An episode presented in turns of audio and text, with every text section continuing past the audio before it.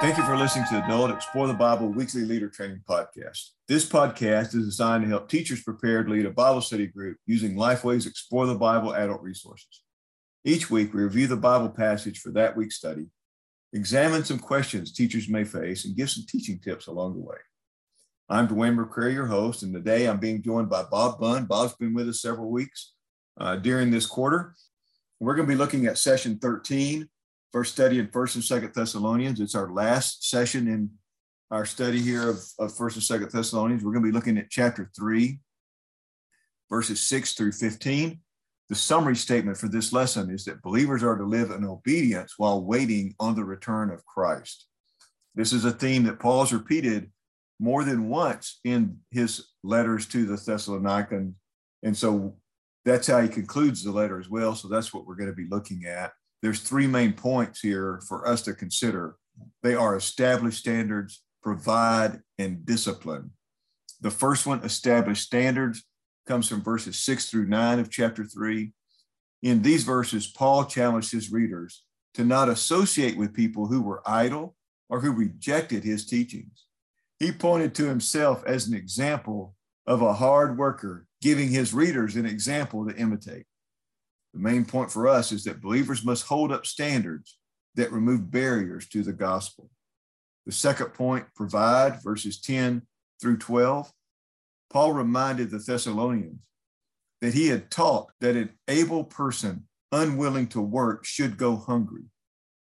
These idle busybodies needed to be encouraged to work and provide for themselves the main point for us is that providing for our families is one way we demonstrate Christ to others. Bob, we're going to talk more about that issue here in just a minute. The third point comes from verses 13 through 15.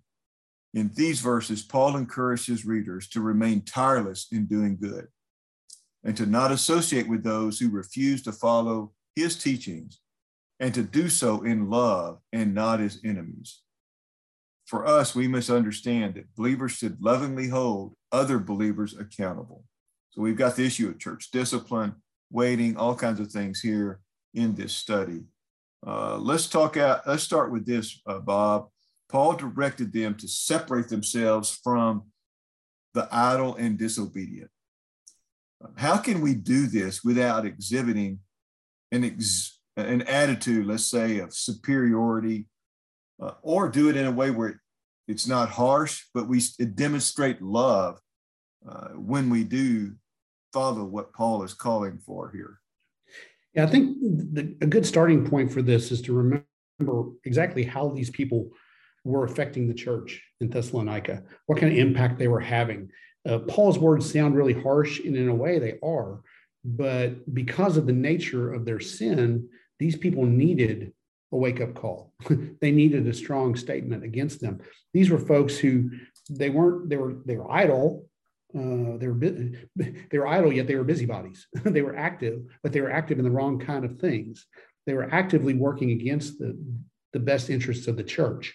Um, the word that's that's that's used uh, in, in the passages it was often used of soldiers who refused to march in formation they were always wanting to go their own way and they would stray off from one side to the other instead of staying in the formation.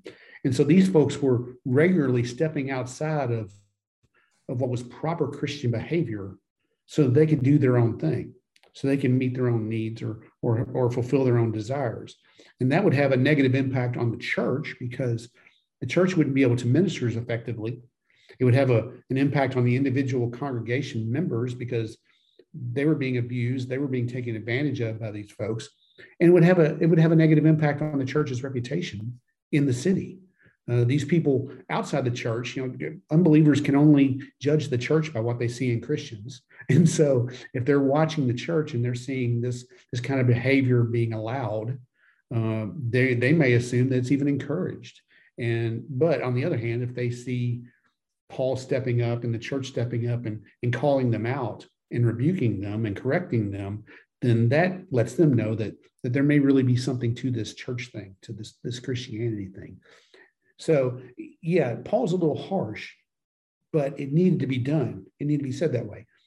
As far as how we handle it, I think he hit the nail on the head when you said in love. You know, how do we do this in love? Um, that's what really keeps us from from crossing a line that we're not supposed to cross when it comes to correcting one another when it comes to church discipline the purpose is always love paul's purpose was never vengeance it was restoration he he he didn't want to get back at them he didn't want to necessarily punish them he wanted to restore them to the body these were not lost people going off and doing their own thing. These were members of the church. These were brothers and sisters. He uses the term brothers and sisters constantly in this letter. And these were brothers and sisters. He even says in, in later in verse verses 14 and 15, you don't remember that these folks are, are they're your people. They're your brothers and sisters. So, you know, don't consider them as enemies, but bring them back in. Um, and love's the only way to do that. Now, it, it requires tough love, uh, which in our culture is sort of countercultural. Uh, it, it, seems kind of harsh. It seems kind of mean, but sometimes that's the only way to to really produce the effect. It's the only way to really get people to pay attention and to see how far how far out of line they have gotten. Would it be uh, would it be safe to say that we should find joy in the restoration, but not in the confrontation? Yes, yeah. Uh, going back into the Old Testament, God often said, "I don't take any delight in punishing my children." but he loved them enough to keep them from letting them keep going the way they were going and that's sort of the way it is with the christian life too we don't we don't take any particular pleasure or sadistic joy in seeing people suffer but at the same time we have to be we have to be faithful first and foremost to who god is and, and what his call on our lives should be and sometimes that means saying no to people we love uh, you know I had a boss who used to say he was famous for saying to be unclear is to be unkind. And so I think Paul is just saying, you know, be clear, be clear with these folks. Uh, the love, the most loving thing that you can do to them is to call them out, to tell them exactly how it's going to be, and then stick to your guns and treat them the way that you say that you're going to treat them.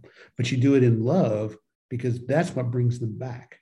And sometimes no is the most loving thing you can say to somebody in verses seven through nine, he, he continues that idea about imitate us. Because um, if you're going to confront somebody, you've got to be setting the standard yourself. And so in, in these verses, he talks about imitate us. He says, We were not idle among you. We did not eat anyone's food free of charge.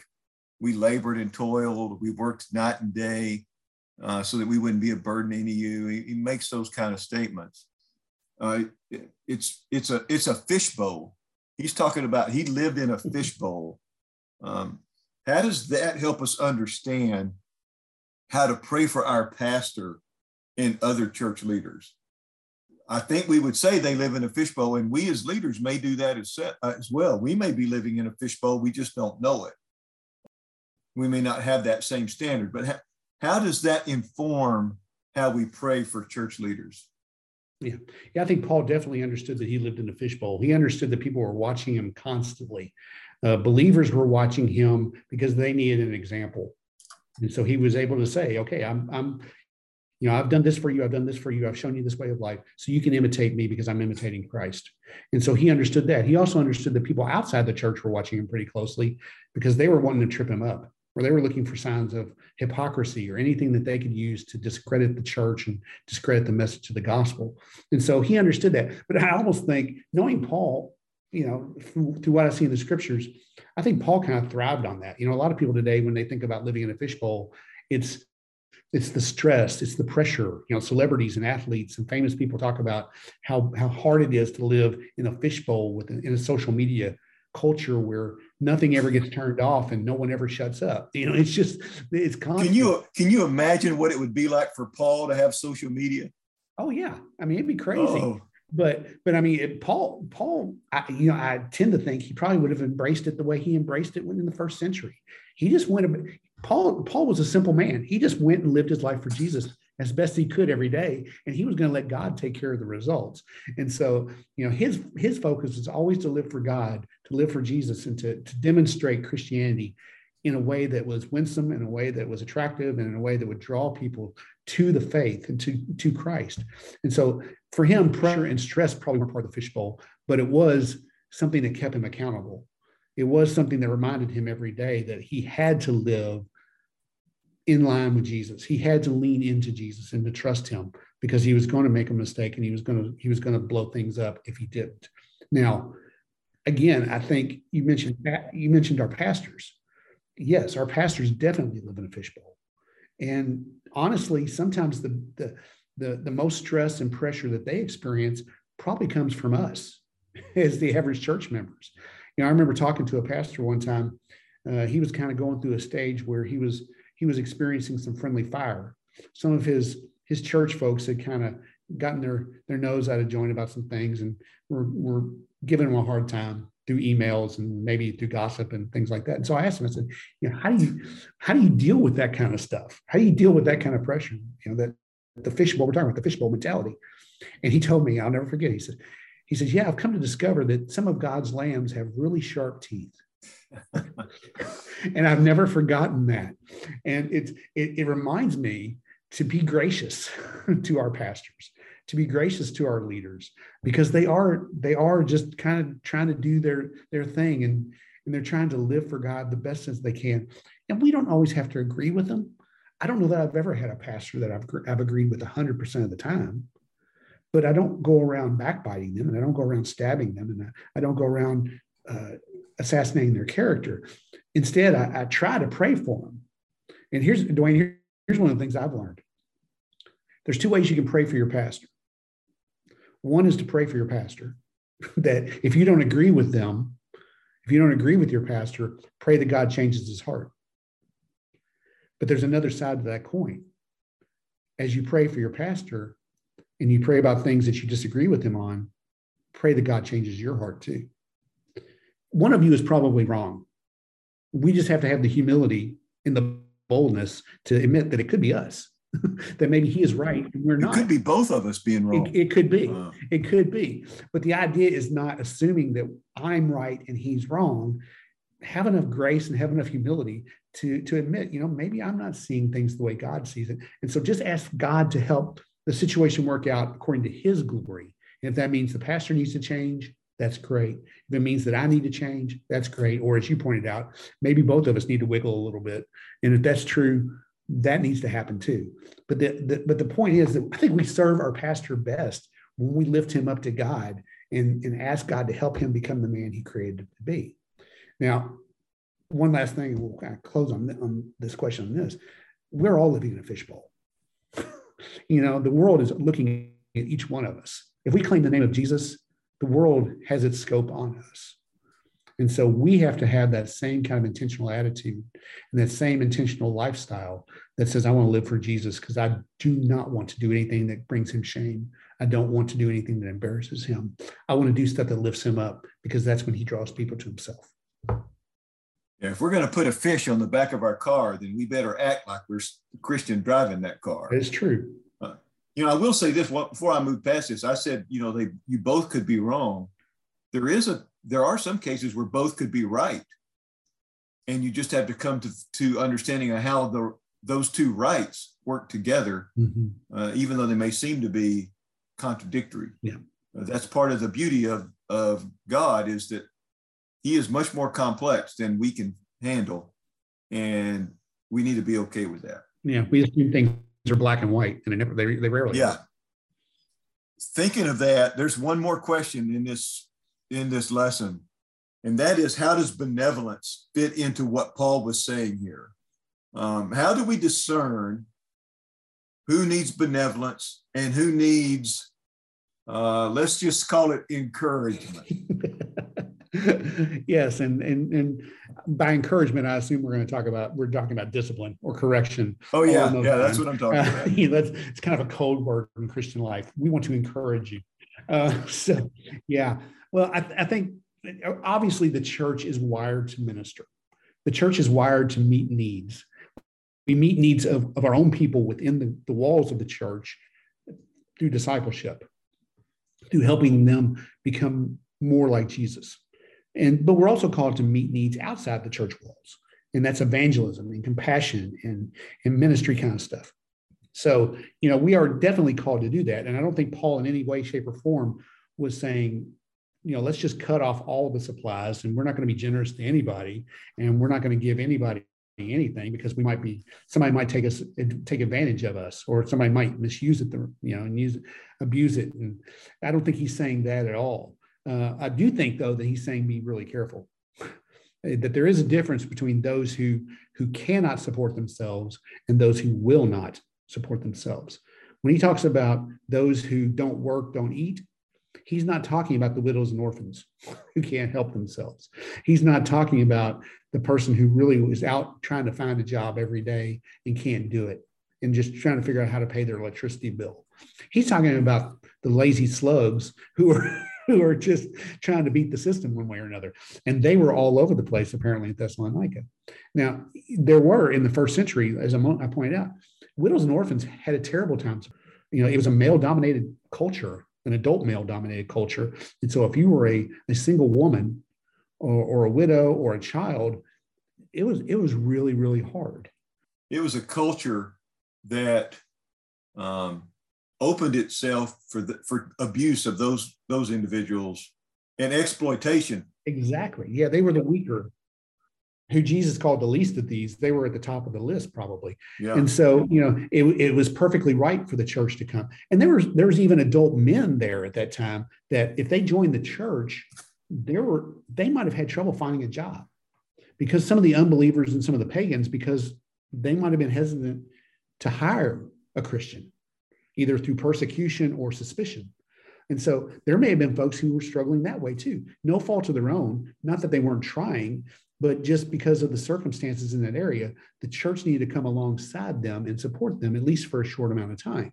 But Paul was really zeroing in on these folks who, who just refused to do anything to support themselves. And either because they were lazy or because I think some of them probably heard Paul talk about the, the return of Jesus and thought, oh, this is going to happen tomorrow. There's I can just quit my job and sit on a mountain and wait for him to come back, and the church will take care of me until then. They had this misguided idea of the Messiah. And what Paul is saying is that Jesus might come back tomorrow. You might be completely right about that. Obviously, we know from hindsight, it's been 2,000 years. We don't know when he's coming back.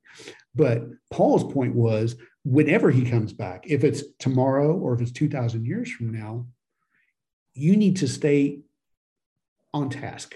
You need to keep living your faith out the way you're supposed to living. You're supposed to continue to support yourself, continue to do the things that you're called to do. You know, later in his life, Paul wrote a letter to Timothy and said that anyone who doesn't support their own family is worse than an unbeliever.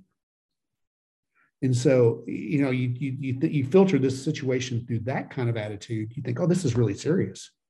That if I don't, if I'm just being lazy, or if I'm for whatever shirking my responsibility as the provider of my family, then I am worse than somebody who who, who rejects Christ.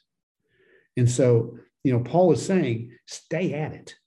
Be faithful to your family. Be faithful to your to your Savior, each step of the way because he is coming back. And when he comes back, you want him to come back and find you doing the things you're supposed to be doing. The leader guide talks a lot about here about waiting. Uh, that's the name of the lesson, obviously. Right.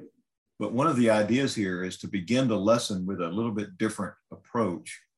And that is to, first of all, have folks standing outside the, the room you're using and then invite everybody in, make them wait outside, and then share some statistics about waiting in the United States from 2020 uh, the statistics that are given in the leader guide are that Americans spend an average of 13 hours annually on hold for customer service. Um, then, uh, average American commuter spends 38 hours each year waiting in traffic. And then they note that big cities uh, could be more than 50 hours. And then the last statistic is that we spend annually 37 billion hours Cuba, that's everybody, all Americans, waiting in line for something. Mm. So it, it encourages us to have the share that information and then discuss the difference between waiting in line and waiting for an event like the return of Christ. Uh, one of the things that, that could be done is go ahead and have folks come on in, have the statistics up, let them debate on whether those numbers are true or not and how they've experienced it and how you deal with waiting and then from that, you would begin then to transition into a conversation about what's happening here in Second Thessalonians chapter 3 about the value of waiting in obedience, knowing that the return of Christ could be today. It may be tomorrow, but it could be today. Mm-hmm.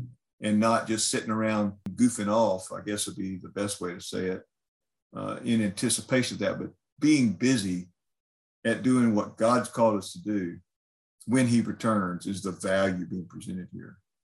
Uh, but the leader guide, that's one way we can can bring that conversation into this lesson. Bob, are there any other key ideas, key thoughts that you would share with the with our listeners before we go today? No, I do like that activity from the leader guide because human beings by nature are not very good waiters. And so sometimes we have to learn to wait and we have to learn how to actively wait. You know, Paul lived with the same, Paul filtered everything he did through the fact that Jesus was coming back.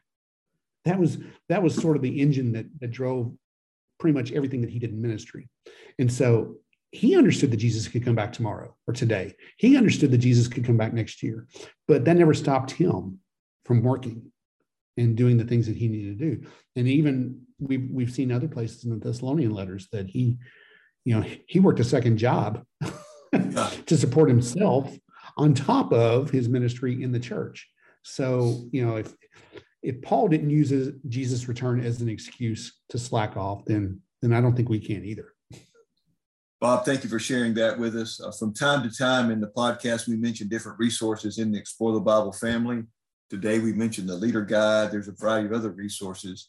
You can find out more about all that is included in the Explore the Bible family by going to our website at goexplorethebible.com. That's goexplorethebible, no spaces.com. Thank you for listening to us this week, and we hope you'll join us again next week. We'll be looking at session one of the summer resources, summer study of First and Second Kings. We'll be looking at First Kings chapter three, verses four through 15. And the main idea there is that God offers wisdom to those who ask Him.